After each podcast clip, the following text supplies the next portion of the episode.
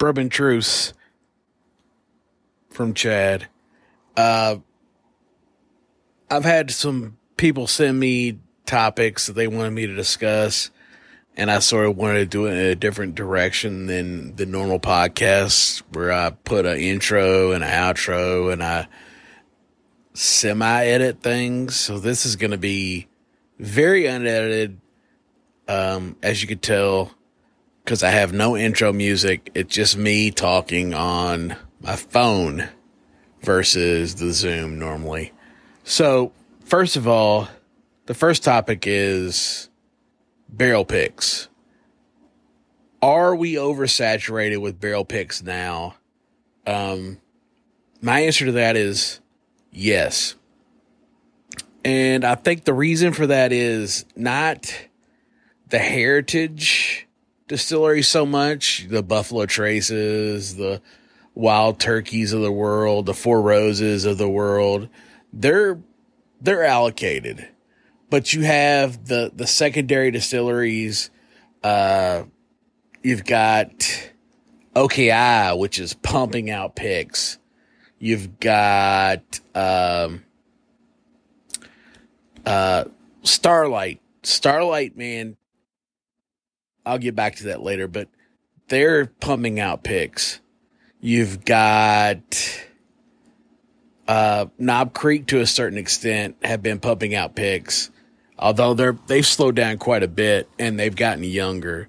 Even Four Roses picks have gotten everything's gotten younger. It seems. Buffalo Trace is Buffalo Trace. I mean, they're they have a certain age that they put in each barrel program, even though they're allocated and they're small. So, I mean, you're going to get what you're going to get with those. But Four Roses picks have gotten younger. Wild Turkey picks have slowed down a little bit and gotten way more expensive.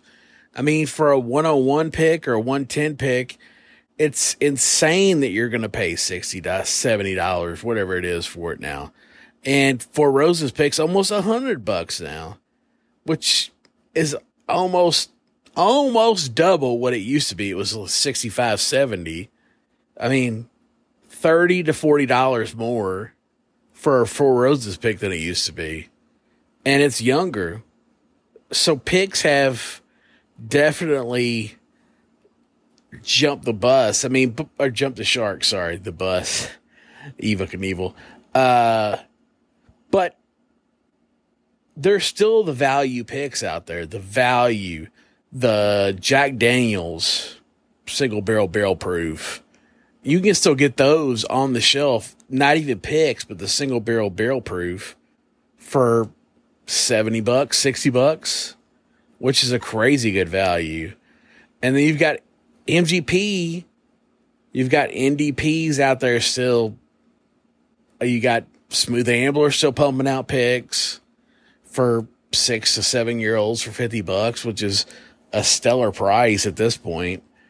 And then you have uh, uh, Jeppson's locally, if you're up here nor- northern Illinois or Illinois and uh, Wisconsin, and they're they're distributed other places. I mean, distributed other places. So you get you've got that MGP itch you can you could scratch, but once you get past that, where do you find the picks that aren't MGP?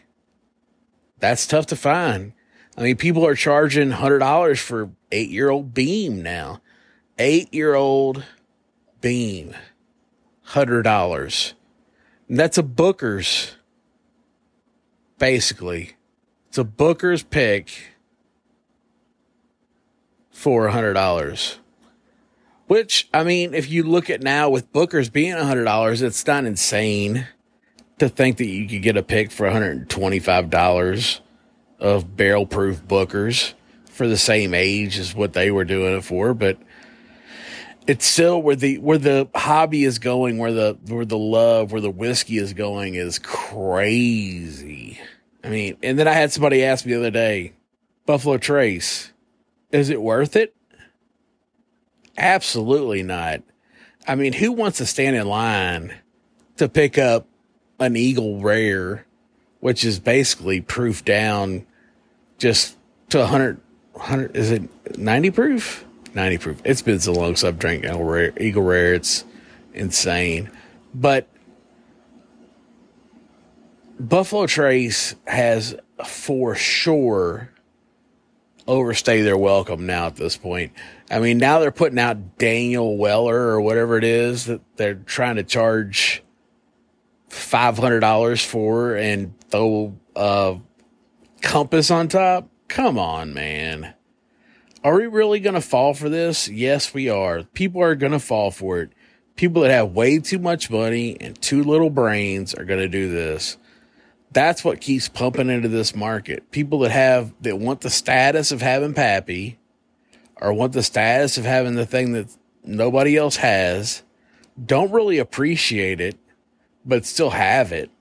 That's what it's about now. And that's unfortunate because you've got the newcomers that are into it that are trying to come in and they want to taste the good stuff. They want to taste some of that old stuff. They're not going to get to taste it unless they want to pay premium prices because this dude just wants to have it on his shelf to show it off to his work buddies. and it's cyclical. I mean, it was probably like that when I started too, when I got into the game, when I started drinking when I started having uh, shower beers and putting it on Facebook with my naked body in my uh, downstairs stall shower. I mean, they people were laughing at that, and they're like, "Man, look at this goober." And I was buying fifty dollars, sixty dollar bottles of Smooth Ambler and thinking it was fucking gold, and it was now. But back then, they were probably laughing at me, saying, "Look at this dude buying this." MGP Indiana whiskey and, and he should be getting into Kentucky stuff. And I probably should have. I mean, we still had de- delicious Kentucky whiskey back then, but Indiana's pumping out stuff that's doing really well back then and met my palate back then. Now I've gotten more refined and I've started gravitating back to Kentucky. So it's, it's an interesting cycle when it comes to that, man. You once you get past the the sweetness and the delicateness of MGP, you want to get back to that hardiness of the Kentucky whiskey where you just get the grain. You want to taste the grain, you want to taste the but you don't want to taste it like it's a grainy apple. You just want you want like the the thickness that comes with a really well aged Kentucky whiskey. Kentucky bourbon, sorry. Like I'm talking about Tennessee whiskey, which is, I'm doing air quotes, sorry. Bourbon. and everybody knows it that will uh, admit to it. So until next time, enjoy your bourbon, enjoy your truths, and enjoy your family. Night night.